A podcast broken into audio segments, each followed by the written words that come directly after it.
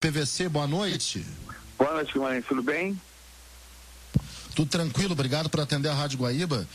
E de imediato, vamos, vamos falar bastante sobre o que está acontecendo na CBF, PVC, porque você é, tem é, muitas informações para nos passar e também quero te ouvir a respeito das suas ideias, do que, do que você está enxergando desse ambiente eu acho que a CBF ela sempre conviveu com algumas crises, né? E com algumas crises institucionais. Mas dessa vez há alguns fatos novos, como por exemplo a denúncia da repórter Gabriela Moreira ontem de assédio sexual e moral do presidente Rogério Caboclo a uma funcionária, e são coisas bem pesadas, e também a reação dos jogadores com primeiro a manifestação do Tite e ontem, depois da vitória sobre o Equador, com o Casemiro Capitão falando que já há uma, um posicionamento dos jogadores, mais ou menos naquele, é, para bom entendedor, meia palavra basta. Essa queda de braço, PVC, ela vai terminar com quem vencendo, se é que haverá um vencedor? Não, eu, o que pode acontecer é um grande perdedor. E no caso, o grande perdedor é o futebol brasileiro, a seleção brasileira. Ah, eu acho, é, eu, eu, tenho algumas interpretações sobre, sobre o que está acontecendo, informações também, mas ah, na minha, a minha impressão é que o Rogério Caboclo precisa se afastar por livre e espontânea vontade por um período para cuidar da saúde e para cuidar da denúncia. Neste caso, assume um vice que seja indicado. Nome mais provável nesse caso é o Castelar, que foi presidente da Federação Mineira. E se o Rogério Caboclo for afastado em forma definitiva por pressão dos patrocinadores, por exemplo, que leve a um impeachment, nesse caso quem assume é o Alfredo Nunes, que todo mundo, eu acho que até o Alfredo Nunes entende que não é o homem certo para dirigir a CBF. E, e no meio disso tudo está o comando da seleção brasileira, que na minha opinião saiu muito fortalecido por causa de uma relação de unidade que cresceu em relação ao comando dos jogadores, a unidade com os jogadores, um projeto de avançar em direção ao objetivo de todos serem campeões do mundo. Mas se, por exemplo, o Rogério Caboclo, no momento de descontrole, invadir a sala do Tite e disser alguma coisa absolutamente destemperada para o Tite, o Tite não aceita Sérgio Moral. O Tite não está pensando em se demitir. O Tite está pensando em ser campeão do mundo. Mas ninguém aceita Sérgio Moral e o Tite já não aceitou a Sérgio Moral na época do Corinthians, quando o Kia Jurabichian entrou no vestiário xingando Deus e o mundo. E ele pediu, ele pediu demissão e foi embora. E nisso, uh, a denúncia ao se confirmar, é óbvio é, que, que, com assédio moral, né, que com uma, uma confirmação de um crime, é um crime, é, o presidente tem que se afastar. Não tem nem, nenhuma, então, nenhuma capacidade, nenhuma condição de ficar, né, PVC? Deixa, deixa eu fazer uma observação só em relação a isso. E, esse, esse processo, ele tem 45 dias, tá certo? Ah, as primeiras matérias que foram publicadas é, em algumas das primeiras matérias eu assinei, inclusive, junto com Gabriela Moreira e Marcio Fernandes, Sérgio Angel, ah, nas primeiras matérias, o crime estava ali cifrado. Essa é uma história que todo mundo sabe dentro da CBF há dois meses e meio. Então, a denúncia está confirmada. O que não está confirmado é o crime. Só que no meio disso, o que está acontecendo é que o presidente da CBF foi percebendo, foi ao saber que as pessoas sabiam e que os companheiros de trabalho dele estão constrangidos, envergonhados, o presidente da CBF foi tentando mudar o foco e foi aumentando o problema. Por exemplo, o Tite sabia que havia um convite para o Chaves ser membro da comissão técnica. O Tite também soube que haveria um convite para o Murici ser integrante da comissão técnica. Mas isso não tem que vazar desse jeito. Porque da maneira como vazou, parece que está a, a chefia da CBF tentando corrigir defeitos da comissão técnica atual. isso cria um constrangimento e a gente conhece o Tite, sabe que ele não gostou dessa história. Pela maneira como aconteceu. Todo mundo na CBF soube que o presidente da CBF queria mudar a, a estrutura da comissão técnica. Mas quando fica evidenciado que ele queria rebaixar o Kleber Xavier e colocar o Silvinho na função do Kleber Xavier, e isso não foi discutido e não avançou, mas foi discutido intramuros, parece que o Tite não tem condição. Parece que o Tite é o responsável pela situação. E isso cria constrangimentos.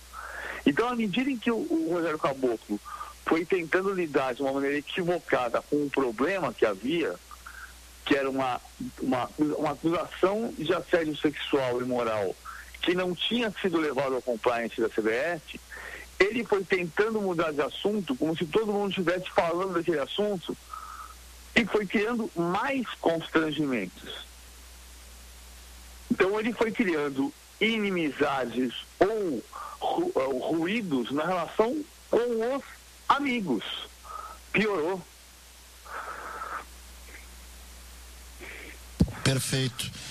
É, em que você disse que o Tite, o Tite quer ser campeão do mundo, quer conduzir a seleção para um hexacampeonato e é, é, um plano de carreira, um sonho e é super legítimo e que bom, né? Que bom que é isso. Mas em qual cenário o Tite sairia da seleção brasileira com o desenvolvimento da situação? Existe algum cenário possível para que ele diga não sou mais o técnico da seleção? Eu acho que existem dois. Eu, eu não acredito nesse cenário, tá? só para deixar claro antes de tudo, eu acho que o Tite não vai sair da seleção brasileira. A minha impressão é que esse episódio reforçou a unidade do Tite com o grupo de jogadores, reforçou o objetivo comum de ser campeão do mundo. Então, acho que o Tite vai seguir. Mas existem duas possibilidades de acontecer uma ruptura. Uma possibilidade é a que eu levantei agora há pouco. Se o Rogério Caboclo entrar no quarto do Tite e, e xingar e cometer assédio moral com o Tite. O Tite já tem outros episódios na carreira, como o do Kia, que eu citei, e ele arruma as coisas dele e vai embora. Simples assim. A outra hipótese é o boicote, da Copa América levar a uma situação de unidade de grupo que todo mundo saia da seleção. Ou seja, uh, o que está aparecendo nesse momento é, é que vai haver um manifesto comum da seleção brasileira, talvez com integrantes de outras seleções também, dizendo que jogam a Copa América sob protesto, o que está aparecendo nesse momento. E a gente só vai ter certeza disso na quarta ou quinta-feira, depois do jogo do Paraguai. Se digamos que os jogadores, diferentemente do que parece nesse momento, ah, digam nós não vamos jogar a Copa América. Nesse caso, o Tite está junto com os jogadores. E nesse caso, a culpa da CBF pode resolver que então, então nós temos que mudar tudo. Muda jogador, muda comissão técnica, muda tudo. Ah, eu não acredito em nenhum desses dois cenários, mas esses dois cenários existem. Mas também não é. A gente não pode descartar, não sei, e, e vou te perguntar isso, o PVC uma, não digo interferência, mas uma influência e uma força do governo do Brasil, é, do Palácio Planalto, sobre esse impasse da Copa América. A sinalização do presidente Jair Bolsonaro é de que o governo quer a Copa América no Brasil. A Comebol também. A CBF da mesma forma. E de outro lado tem os jogadores e tem o treinador. Essa força política, ela também não reforçaria o Rogério Caboclo enfraquecendo o lado do Tite e dos jogadores? O problema é que o Rogério Caboclo está se enfraquecendo a si próprio todos os dias. Quando ele entra na relação com o Casimiro, na quinta-feira, e, e os relatos são de que o Casimiro viu o presidente da CBF alterado, e eu estou dizendo alterado, não estou dizendo que ele consumiu nada. Muita gente diz que ele está tomando remédio de taza preta e que por isso ele está tá alterado. Então não posso fazer acusações infundadas. A gente sabe que no processo ah, que a funcionária da CBF iniciou, ela diz que ele pedia para esconder bebida. Mas não é isso que eu estou dizendo. Eu estou dizendo que na relação com o Casimiro, viu-se o presidente da CBF de um modo, entre aspas, alterado. Quando ele entra no vestiário da seleção brasileira, antes do jogo contra o Equador, e faz um discurso inflamado, cercado do Cafu, do Clodoaldo, para o bem da, da, da exatidão, o Gilberto Silva não estava no vestiário, mas havia ali 60 pessoas no vestiário, e as pessoas percebem que ele está um pouco fora de si. São os relatos que eu estou ouvindo. Eu não estava no vestiário. Mas tem uma série de matérias hoje dizendo isso. Ah, o que significa que ele tomou remédio e, e foi para o vestiário é outro problema. É, não, não, não, não sabemos o que, o que levou as pessoas a perceberem que o discurso dele não fazia sentido. Mas percebe que tem uma situação que pode carecer de tratamento, pode carecer de tratamento. E neste caso, não tem presidente da República. O que aconteceu nessa relação foi que a relação se deteriorou nesta semana com os jogadores. Os jogadores, repito, a informação deste momento que parece caminhar, parece caminhar para um manifesto por escrito e que se joga a Copa América. É o que parece que vai acontecer. Mas isso está envolvido todo dia.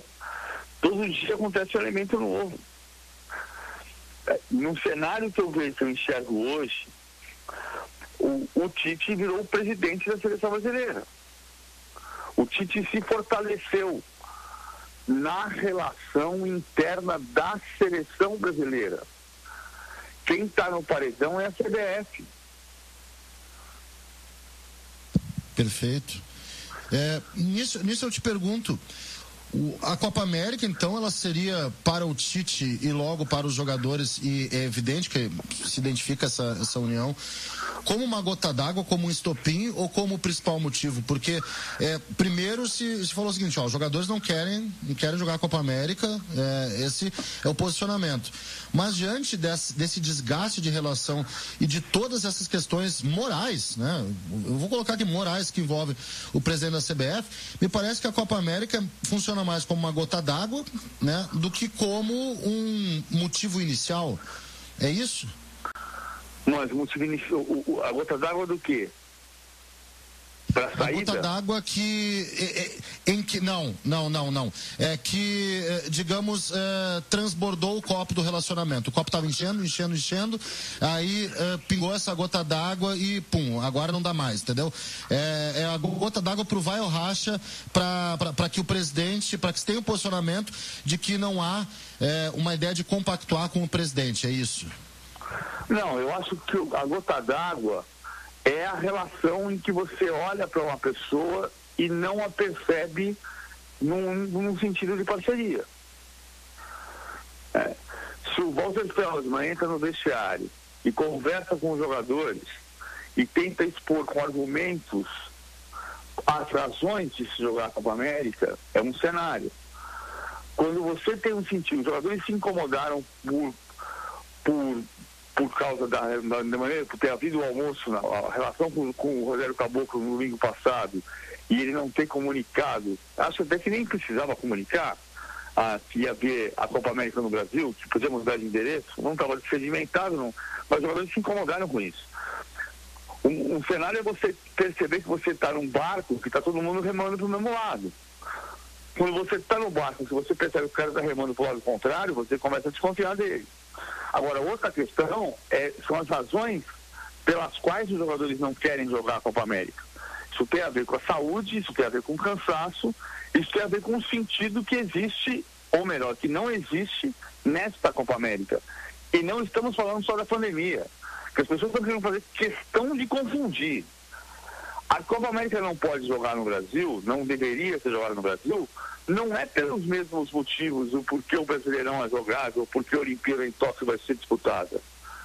É, não, não tem a ver uma coisa com a outra necessariamente. A pandemia é um dos fatores. A Copa América só existia em 2020 para equilibrar o calendário com a Eurocopa. A Copa América só passou a existir em 2021 com adiamento porque havia um contrato assinado com Colômbia e com Argentina. Por que, que o Japão vai tentar fazer a Olimpíada? Porque ele tem contratos assinados. é, é, é uma, uma tentativa de manter um processo em andamento em função de compromissos agendados anteriormente, como Argentina e Colômbia tentaram. Quando caiu, olha aqui, a Copa América foi disputada em 2007, 2011, 2015 e 2019. No meio disso, teve a edição de 2016, que era uma edição festiva pelo centenário da competição de seleções mais antiga do mundo. Mas o calendário era de 4 em 4 anos, 7, 11, 15 e 19. Então, em 19, a Comebol anunciou que haveria uma edição em 2020 para equilibrar o calendário com a Eurocopa. E era simples, era só jogar para 2024. Em vez de fazer em 23 a próxima edição, faria em 24. Mas ela ia fazer em 20, ok. Em 20, ela não conseguiu fazer pela pandemia. Então ficou para 21, porque havia um contrato assinado. Quando a Argentina e Colômbia, Colômbia rescindem esse contrato, você não precisa improvisar em 13 dias uma nova Copa América. Eu não faço uma festa de aniversário do meu filho em 13 dias. Eu sou um país de classe média, cansei de pagar 5, 6, 7 meses de prestação para fazer BT infantil. E a gente vai fazer uma Copa América sem comitê organizador, sem saber onde é o estádio de Goiânia, em 13 dias. E tem que perguntar para os jogadores o que eles acham disso. É por isso que os jogadores ficaram enlouquecidos. Assim, cara, eu estou aqui esgotado. Não tenho férias há três anos, teve Copa América em 2019. Ano passado foi uma loucura por causa da pandemia. Ninguém vai perguntar pra gente o que a gente acha disso. Eles são os artistas. Eu ouvi também do, do Arturo Vidal e do, do Kun Agüero, do Sérgio Agüero da Argentina, mesmo posicionamento, né? De que não gostariam da Copa América. E também por esses motivos, e são jogadores que não são brasileiros. É, seria, caso houvesse um boicote dos jogadores, algo a ser marcante no futebol sul-americano e com tantas críticas que são feitas aos jogadores de falta de posicionamento, que eles não, não falam sobre as coisas, até está mudando bastante, tem jogador que se posiciona bastante, mas seria algo inédito, algo uh, que pela primeira vez aconteceria na história do futebol moderno, pelo menos? Futebol moderno, sim. Assim, a gente teve o quê? No futebol moderno, você teve 2001, a Argentina não foi a Copa América da Colômbia, mas foi um posicionamento da, da AFA, porque havia a guerra das Farc na Colômbia. O Mauro Silva desistiu de jogar a Copa América da Colômbia em função de não se sentir seguro na Colômbia naquele momento. Ah, no passado, o caso mais emblemático para mim no futebol é a greve dos jogadores da Argentina de 1948, que foi, aconteceu em função de uma relação com os clubes argentinos que contratavam os jogadores e à medida em que a classificação ia ficando para baixo, né? Ah, Zequinha contratava um jogador e aí ficava em oitavo, nono, décimo, não tinha mais chance de classificação para nada. O clube decidia de, de, de, de pagar. Uma coisa que acontece até hoje no esporte, principalmente no esporte brasileiro, mas no, no futebol brasileiro também, mas no esporte olímpico brasileiro acontece muito. E aí você para de pagar. E os jogadores dos clubes mais ricos, os que recebiam salários, lideraram uma, uma corrente em favor dos jogadores desfavorecidos, que assinavam contrato e depois não recebiam salário. E a, a greve da Argentina, de 48, levou a, os, os clubes argentinos fizeram o campeonato terminar com jogadores juvenis e um senhor chamado Alfredo Sênior, que era presidente da Liga de Maior da Colômbia, que era uma liga desfiliada da FIFA, decidiu contratar jogadores. Ele ia para a Argentina e falou assim, ô Pederneira, de Stefano, quanto é que você recebe aí? Ah, eu recebo dois. E quanto é que eu ia receber, pagar se eu contratasse você do River Plate? Ah, ia pagar 20. Ah, então eu te dou os dois e mais 15. Você fica com 17 eu economizo 3. E os caras fizeram a liga mais rica da América do Sul que de 48 a 53, e da greve da Argentina nasceu a Liga Pirata da Colômbia, o Eldorado colombiano. Tá? Foi por isso que o Di Stefano foi contratado em 53 pelo Real Madrid do Milionário de Bogotá, e deu uma confusão da história da Espanha, porque o Barcelona contratou o Di Stefano do River Plate. Porque o River Plate era supostamente o dono do, do, do Di Stefano. Só que o Real Madrid contratou do Milionários, que era onde ele jogava. Essa história, essa história é riquíssima. Mas é uma história que nasceu, nasceu de uma greve, nasceu de um movimento de jogadores. É, é, é, é, é, é, uma história poética. Eu acho que é, é, é o início de uma transformação no maior gênio pré-Pelé, que é o Alfredo de Stefano, numa espécie de apátrida. É, o, o de Stefano, ele era. Porque ele era argentino e depois ele foi. Antes de ser espanhol, ele foi Real Madrid, né? Sobretudo, colombiano antes. É, então tem. Ele é uma pátria. A maior pátria do Stefano é o Real Madrid né? É, e na verdade a maior parte do sucesso não era o dinheiro, né? Mas assim, foi assim que nasceu, que nasceu essa história. O PVC, antes da gente passar para o campo, vou te fazer uma de principal, uma de olímpica, tá? Mas então, uh, o que dá para esperar de desdobramento até depois do jogo contra o Paraguai, o que, pode acontecer nessa segunda-feira? Pode ter algum fato novo para que também mude esse manifesto, esse posicionamento, ou que reforce esse manifesto, esse posicionamento da seleção? Ah, acho que nesse momento só está dentro da seleção. Assim, o, o, o Casimiro, não entendi bem porque o Casimiro não quis falar com todas as letras, né? Porque ele para falar que não. Para falar que não vai falar, mas que todo mundo já sabe o que ele pensa, ele disse sem falar. Pode acontecer o quê? Os jogadores podem fazer um manifesto, que é o que está trabalhando de maneira mais concreta nesse momento. As informações que têm surgido são de que eles vão fazer um manifesto. E nesse caso eles jogam. Eu acho o melhor cenário do ponto de vista da, da não da Copa América, eu acho o melhor cenário do ponto de vista da administração da crise da seleção brasileira. Se houver uma ruptura completa, o Tite vai estar junto com os jogadores se todo mundo sair da Copa América, o Tite sai da Copa América junto com os jogadores. E nesse caso não tem seleção brasileira na Copa América, a não ser que se faça uma outra comissão técnica.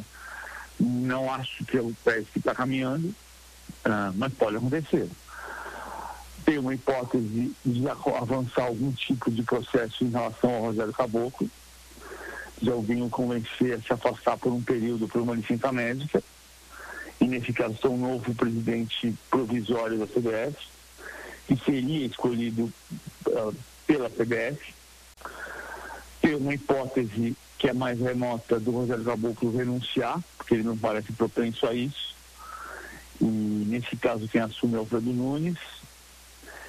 E a hipótese, que é a hipótese uh, me parece a mais, a mais concreta nesse momento, não é melhor nem pior. Né? É, ela mantém a estrutura da seleção brasileira como está agora, que é fazer um manifesto, jogar a Copa América sob protesto e a comissão técnica ficar mantida com os jogadores junto com ele, com o Tite, e entender o que, vai acontecer à parte o processo de, do compliance da CBF em relação a a, a moça que está acusando o Rogério Caboclo de assédio sexual e assédio moral. O PVC, o que, você achou ontem do, do Brasil contra o Equador e, e principalmente você acha que toda, toda essa essa crise ela teve, ela, ela passou para o campo, houve interferência na atuação, no mental dos jogadores. É, achei o primeiro tempo bem pior que, que o segundo tempo. Acho que o Tite fez boas mexidas, mas eu não sei se não teve essa interferência. Talvez uh, de maneira sutil, né? O que, te parece? É. A quinta-feira foi um dia muito tenso então, quando você tem um dia tão tenso quanto foi a quinta-feira, você não se concentra no trabalho da maneira como se concentraria. Ah, acho que pode ter tido interferência, sim. O time teve se soltando pouco a pouco no jogo. Ah, eu acho que a seleção brasileira não está no momento brilhante, brilhante, luminoso, não está. Mas a seleção brasileira é a única que ganhou todos os seus jogos depois da, da, da paralisação da pandemia, né? É verdade que na Europa as seleções principais jogaram 12 vezes e o Brasil jogou 5. Mas o Brasil ganhou as 5. Ganhou todas as 5. A Itália não pesa 27 jogos, mas ela empata. O Brasil ganhou todos os 5 jogos, mas não tem o brilho que a França tem tido. A, a, França é mais, a França é mais pragmática. A Itália tem sido mais brilhante. A Itália fez um 4x0 na República Tcheca ontem, que você pode discutir a qualidade da República Tcheca, mas a República Tcheca é o único adversário europeu que o Brasil enfrentou desde a Copa de 2018. Ah, acho que o Brasil hoje tem o mérito de, de marcar muito nos campos de ataque, de pressionar muito o adversário na saída de bola. E o Brasil tem outro mérito que é de ter variações táticas. Ah, tem uma, muita maneira que o Tite testou, experimentou e que o grupo de jogadores sabe usar. Tem muita gente que sabe jogar de maneiras diferentes. Você começa o jogo com o Alexandre tentando se enfiar com o ponto esquerdo e não dá certo, e ele puxa o Paquetá para a direita e abre o Richardson na esquerda e passa a jogar no 4-4-2 e depois tira o Fred, recua o Paquetá para segundo volante, faz um 4-4-2 com o Neymar junto com o Gabigol e faz o gol na marcação, pressão, roubando a bola no campo de ataque. Então tem um repertório tático muito grande. Esse é um ponto muito positivo da seleção brasileira. O ponto negativo é que a gente não sabe em que lugar a gente está, porque a gente não se mede com os europeus. Perfeito. Para fechar, viu o jogo agora há pouco, o Brasil massacrou poste bola, chance, finalização, mas o Brasil perdeu, o Brasil Olímpico no caso, né, sub-24, perdeu para Cabo Verde, é um resultado histórico para o arquipélago de Cabo Verde. É, na, na, tua concepção, PVC, é, essa seleção olímpica badalada, com muitos jogadores que poderiam estar na seleção principal, tinha gente que dizia, ó, Claudinho, Gerson, Bruno Guimarães, deveriam estar na seleção, Pedro, deveriam estar na seleção principal, são melhores do que esses que estão aí. Mas, eh, na medida que o Tite, com adversários mais fortes, está com 100% na eliminatória, a seleção olímpica perdeu para Cabo Verde. O resultado é, foi favorável à, à, à seleção uh, adversária que te pareceu esse jogo e também prognósticos para uma seleção olímpica, meio com um balde de água fria, né? Eu acho que é ruim, sempre é ruim ter tropeços desse tipo. Não vamos perder de vista que uma geração que tinha Cafu e Roberto Carlos perdeu a classificação para a Olimpíada de 92 contra a Venezuela, empatando contra a Venezuela, e que essa geração depois, 11 anos depois, ou 10 anos na, na Ásia, né? Na, era um, o sonho olímpico era um sonho ah, que não era o sonho de todo mundo, mas era um sonho olímpico, se falou tanto do sonho olímpico, Brasil foi campeão olímpico. O sonho olímpico no Brasil, do futebol do Brasil agora é feminino. É ser campeão olímpico no feminino. O masculino, a gente está pagando o preço de uma seleção que não joga. Você não tem preparação. Ah, jogar contra Cabo Verde é uma vergonha perder para Cabo Verde. É vergonha, vergonha perder para Cabo Verde. Já a seleção principal perder para Honduras. A seleção olímpica perdeu para Cabo Verde e a seleção olímpica que perdeu para Cabo Verde não está preparada. Isso não significa que os jogadores não servem, isso significa que não tem trabalho. Nesse momento não tem trabalho, a seleção não joga. E, e se não ganhar a Olimpíada, o Brasil precisa voltar mundo. É, por incrível, o Brasil tinha que ter um projeto de futebol que não dependesse dessa maneira, de voltar a ser campeão do mundo. Mas o Brasil precisa conseguir fazer a população redescobrir o interesse e a paixão pelo futebol. E nesse momento o caminho mais curto é voltar a ser campeão do mundo. Não é ser campeão olímpico. É um pecado perder para Cabo Verde, mas não é o problema central. PVC, sempre é bom falar contigo, viu? Obrigado mais uma vez. Um abraço. Valeu, obrigado. Sempre bom falar com vocês também. Conta sempre comigo.